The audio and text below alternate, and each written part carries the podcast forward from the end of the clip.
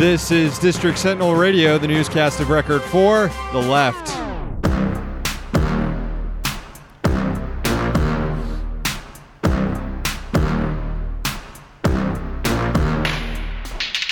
I'm Sam Sachs. I'm Sam Knight. We're broadcasting out of the Intern Nate is Not a Worker studios in Washington, D.C.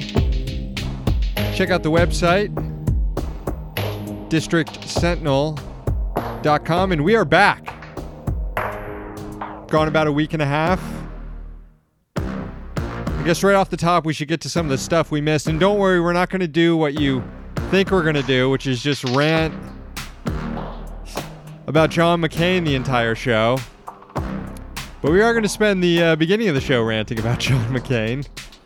Plus, good news we get to unveil our new index, which shows the percentage of government buildings where the flag is or is not at half staff.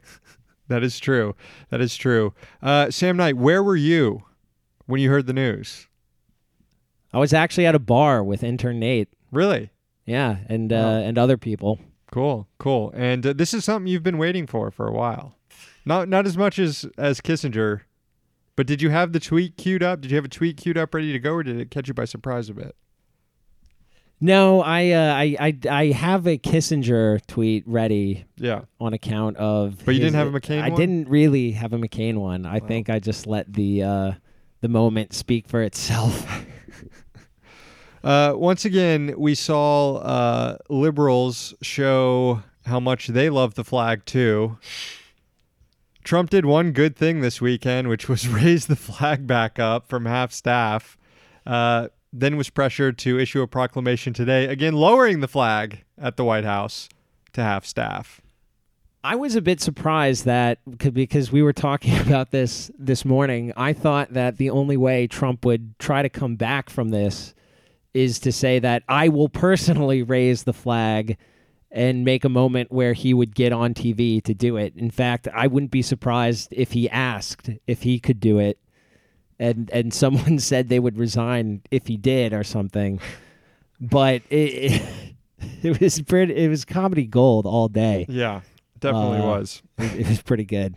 Um, other comedy gold that we saw is some of the DC reporters uh, showing what what a great man John McCain was because he one time told a joke to them. Yeah, the the volume of tweets from Washington journalists and and other sorts of uh, national security clingers on about what a great person John McCain is because they saw him at some fucking, you know, corn roast or some shit. I don't know what people go to. The the the fucking barbecue pig roast corn corn boil at at at the local corn boil, and. Uh, It was just it was just mind boggling.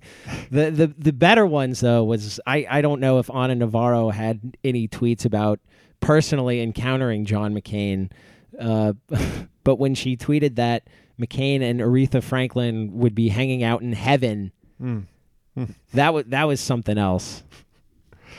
Uh, it, it just shows you how pathetic a lot of these people are and enamored with power that they can ignore all the warmongering, ignore the racist shit that John McCain was involved in, involve all the ass kick kissing of of healthcare lobbyists, all because McCain one time smiled at them.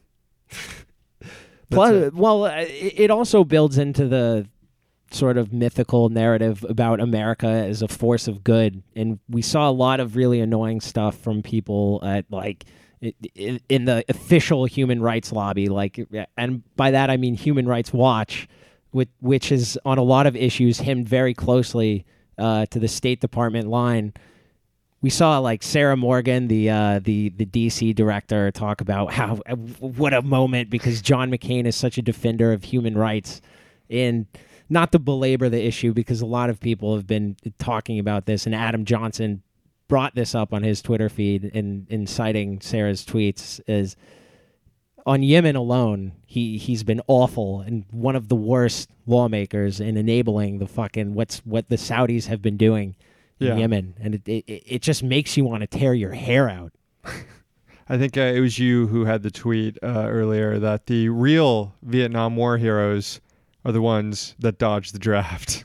That no, that resisted, Resisted the draft. The only. American, the, no. Well, listen, I, I I mean that because I think we can draw a distinction yeah, between between Trump. between Trump and Bill Clinton and people who made a point of resisting the draft. Yeah, I don't have a problem with people who like fled to Canada though, No, no, no. I I don't. But Yeah. I uh, but we don't want to call them heroes. exactly, Okay, that's exactly. fair. Ju- oh, I would say that I will offer as well that in the John McCain guy who shot down John McCain dichotomy, the guy who shot down John McCain is the war hero.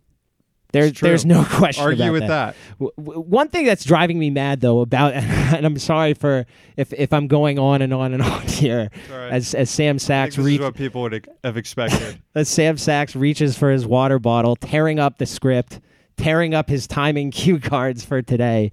Uh, what was I saying again? John McCain, he's bad. no, no, I'm sorry. What, what was driving me mad was when people were like, "Oh, oh, the White House." Uh, they reportedly nixed a statement calling John McCain a war hero, and and and uh, and, and journalists are saying John McCain is a war hero. Like, I'm just wondering how many Pinocchios is factcheck.org going to give people who who are saying that John McCain was actually a war villain. well, they've never issued a lie until recently, apparently. um, look, it, we don't get any District pleasure. Sentinel gets six and a half Pinocchios for calling John McCain a bad guy. we don't get any pleasure out of uh, making fun of a dead guy. Well, maybe a little bit when it comes to John McCain. But this is important work that we're doing here because it's necessary that people like John McCain don't come around again.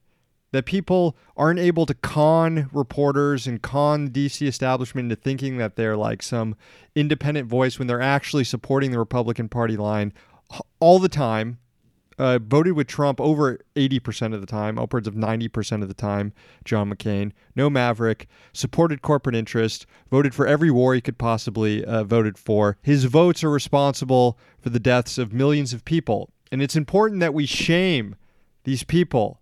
And considering that we're confronted with all this hagiography about John McCain, that it completely misses his life. I'm I'm wondering who they're referring to when they talk about him being a maverick or being him being brave and standing up.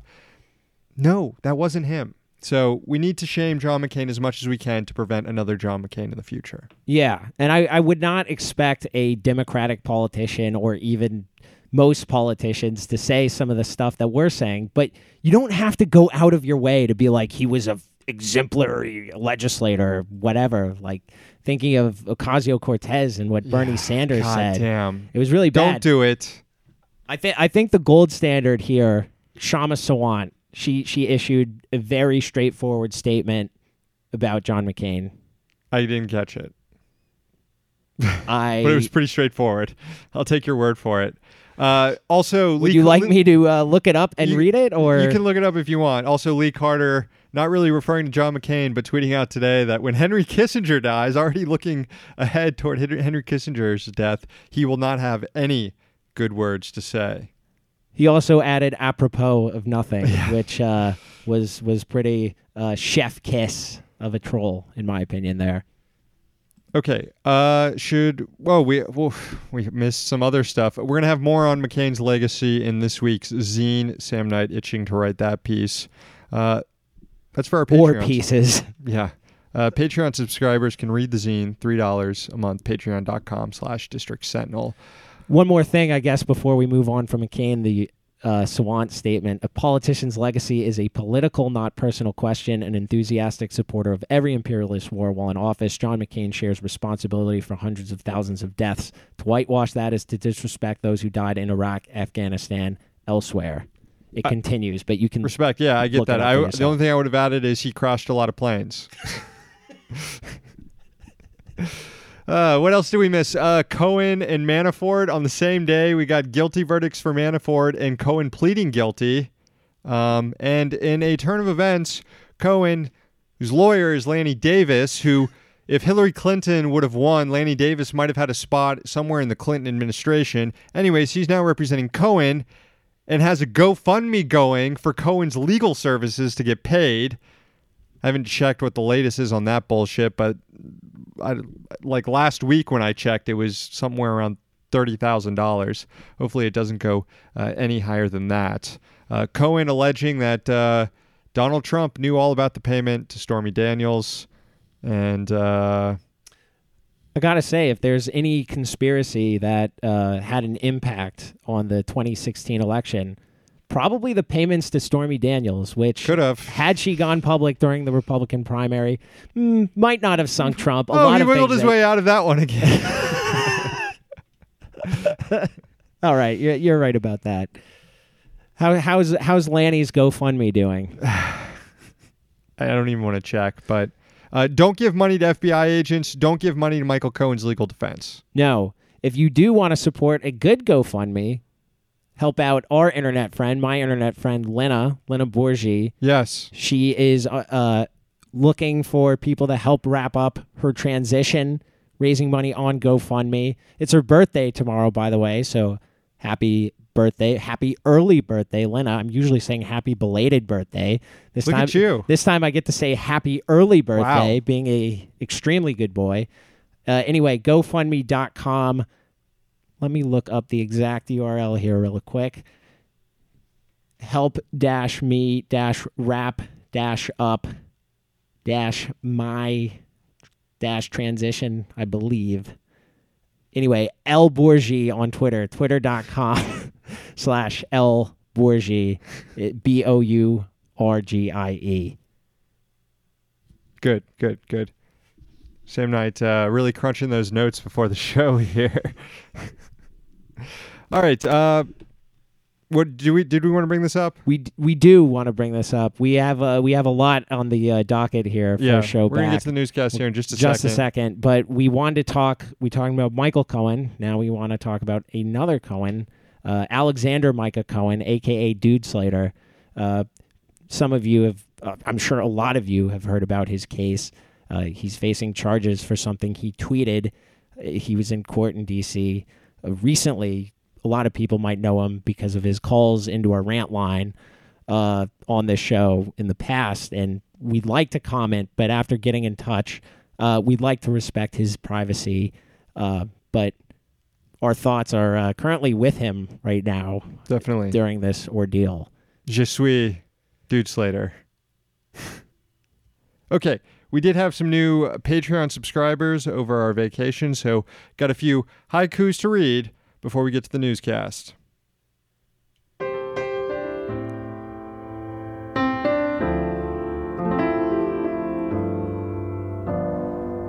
This is for Mad Dog. Mushy apples bad. The summer equivalent, dehydrated corn. Mm. Sounds bad too. Thank you, Mad Dog. This one is for William S. The Hitchhiker's Guide. Instead of a towel, though, it is a loud pack. Thank you, William S. This is for Jack. CNN Flag Watch. MSNBC Flag Clock. Fox News Suck Shit Balls. Thank you, Jack. Finally, this is for Corey. McCain is dead. Time to lower the flag. Half staff. Lower. Just burn it.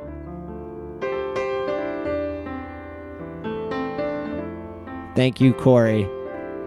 Yes. Thank you, Corey. Thank you to all the new subscribers on Patreon. We got more haikus coming your way tomorrow. That's patreon.com slash district sentinel. Five bucks a month.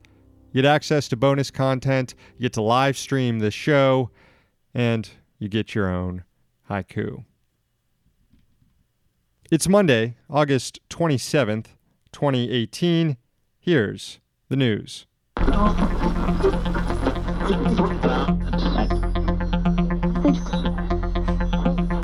There was a major development today in NAFTA renegotiations. The U.S. and Mexico announced the framework of a preliminary deal. Details released so far show the most substantive changes were in the market for cars.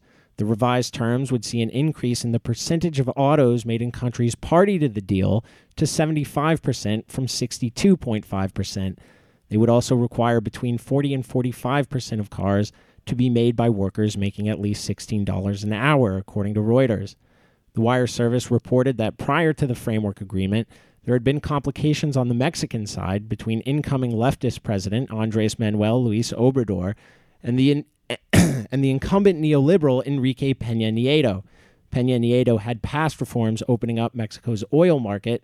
Obrador wanted to make sure they weren't written into the deal. So far, this seems like an actual positive development under Trump, one the president may have stumbled into with Obrador winning Mexico's election in July. He takes office in December. We talked about that in a recent interview with Lori Wallach, public citizens trade expert. Patreon.com slash District Sentinel. Nice, unshameless plug there. Anyway, this is still very preliminary. Congress needs to have its say. And there's also the issue of Canada, which is the United States' second largest trading partner. Here's what Trump had to say about that in a bizarre press conference from the Oval Office where Nieto joined in via speakerphone. After a few tries. Canada will start uh, shortly. I'll be uh, calling the Prime Minister very soon and we'll start negotiation. And if they'd like to negotiate fairly, we'll, uh, we'll do that. You know, they have uh, tariffs of almost 300% on some of our dairy products, so we can't have that. We're not going to stand for that. I think with Canada, frankly, the easiest thing we can do is to tariff their cars coming in. It's a tremendous amount of money, and it's a very simple negotiation. It could end in one day, and uh, we take in a lot of money the following day. But I think we'll give them a chance to uh, probably have a separate deal. We could have a separate deal, or we could put it into this deal. Not to be a grammar guy, I think that's the first time I've ever heard anyone use tariff as a verb. Last week, Justin Trudeau reacted positively to news that a U.S. Mexico framework was nearing completion. The Canadian Prime Minister said, quote, We are encouraged by the optimism expressed by the U.S. and Mexico. He added, We also recognize that we will only sign a good deal for Canadians. Whatever happens, stock markets reacted positively today. The Dow was above 26,000 points after news broke of the framework. Still, the possibility remains of imminent trade disputes with China, the United States' now largest trading partner. Here was Trump from the Oval Office. As you know, we're we're working unrelated to this. We're working uh, very much with other countries. Uh, China is uh, one. They want to talk, and it's just not right time to talk right now. To be honest with China, it's been uh, it's too one-sided for too many years, for too many decades, and so it's not the right time to talk. But eventually, I'm sure that we'll be able to work out a deal with China. In the meantime, we're doing very well with China. Still holding out hope that Trump pisses off China so much they nationalize Apple. Series of Trump executive orders that would have made it easier for his administration to fire and curb the pay of public workers was tossed out by a federal judge over the weekend. The ruling found that the executive orders, which were billed by the White House as a means to promote government efficiency, sounded like bullshit, was bullshit, violated federal laws guaranteeing collective collective bargaining rights for public workers. Trump signed the measures in May, permitting department and agency heads to streamline the process of firing employees. The executive orders would have also limited the time allowed for collective bargaining negotiations and restricted how often certain employees could engage in union activities on the job. Federal worker unions like the AFL CIO brought the suit against the administration. The groups noted that any changes to workers' rights must have input from the unions themselves and that the president can't unilaterally sign them away with his pen. Judge Jackson, in this case, agreed in the end, saying about the orders, quote, the president must be deemed to have exceeded his authority in issuing them. The White House is considering its next legal steps. While head of the Consumer Financial Protection Bureau, Mick Mulvaney allegedly suppressed a report on the biggest banks in the country ripping off student borrowers. That's according to the outgoing head of the CFPB Student Lending Office. Seth Frotman made the allegations in a resignation letter obtained today, first by the Associated Press. Seems like a pretty big deal. According to American Banker, the report was specifically about large banks and, quote, dubious account fees, and it came from CFPB staff. Frotman had been in his role for seven years while he served under Director Richard Cordray, Cordray, excuse me, he helped bring in $750 million in penalties from firms that sold shady student loans. In his, resi- in his resignation letter, Frotman accused Mulvaney of using the CFPB, quote, to serve the wishes of the most powerful financial companies in America. He also accused Mulvaney of folding to political pressure last year after the Department of Education stopped sharing data with the CFPB on student loans. Education Secretary Betsy DeVos is a billionaire from a wealthy family, and she owns equity in for profit colleges and student loan collection agencies. That's according to her own financial disclosures. Her agency backs much of the $1.3 trillion student loan market. Doesn't get much more Dickensian than this. Yeah, the saga of defrauded students in this country and how they just can't get any dang relief. They fought tooth and nail with the Obama administration to just get crumbs of relief. And now they can't get anything. It's going backwards. What? Trump administration. You want out of your for profit online college loans? Finally, today, the Government Accountability Office released a new report identifying what could be traces of gender discrimination in the consumer market. The oversight agency began uh, the probe at the urging of Democratic lawmakers who suspected that women were being charged more than men for comparable products. GAO looked at 10 personal care products like deodorant and shaving cream and found that sure enough, women are being charged more for basically the same stuff than men. In five out of 10 products, body deodorant, underarm deodorant, same stuff to me, but I guess different products, uh, perfume, shaving cream, and body spray, women Oh, so you don't know the difference between those two deodorants. So that's what that smells been. Anyways, in these products, women paid more than men, both in total and on a per ounce basis of the product. In two products, shaving gel and non disposable razors, men paid more, and in two categories, pricing was relatively uh, the same. So, what does all this mean? Well, the GAO concluded that uh, the target gender for a product is a significant factor contributing to price differences identified. Why is that? Well, GAO isn't sure. The agency isn't ready to conclude discrimination is at work. The oversight body claimed it couldn't fully incorporate data on packaging and advertising of products, so therefore it couldn't single out the reason for increased prices. In the same report, GAO, GAO found that women also pay higher mortgage rates than men. The discrepancy was chalked up to women in general earning less income than men and thus having weaker credit, thus identifying another problem. There currently are no federal laws prohibiting companies from charging men and women different prices for the same or similar products. So here we have women getting paid less than men, and oftentimes, as this study shows, getting charged more than men. Pretty shitty. So I guess nothing will happen according to the law. No one will get punished if it's uh, definitively found that there is uh, deliberate gender price discrimination. Right. There's no law against it. And this is one of those times where GAO seemed to have uh, weaseled out of coming to any sort of conclusion and didn't really do a thorough enough study to come to one. Well, if anything, this should lead to some uh, very extremely good, cringeworthy corporate social media posts about how they're sorry. Folks, we have reached the end of the show. It's good to be back with all of you. Thank you for bearing with us. The rant line. A little rusty today. yes, the rant line is now open. Call, leave a message. We'll play it on air 202 684 6108. Sponsors of the show include the Congressional Dish podcast hosted by Jen Briney. Find it at congressionaldish.com. Another sponsor, levelnews.org. Subscribe to the podcast on iTunes, SoundCloud, Stitcher, or tune in by searching for District Sentinel Radio. Give us a review, give us a rating, tell your friends to listen. Also, subscribe on Patreon, patreon.com slash District Sentinel. $3 a month, you get the zine at the end of the week. $5 a month, you get the zine. You get to live stream the show. You get bonus content. You get your own haiku. It's the best deal in town.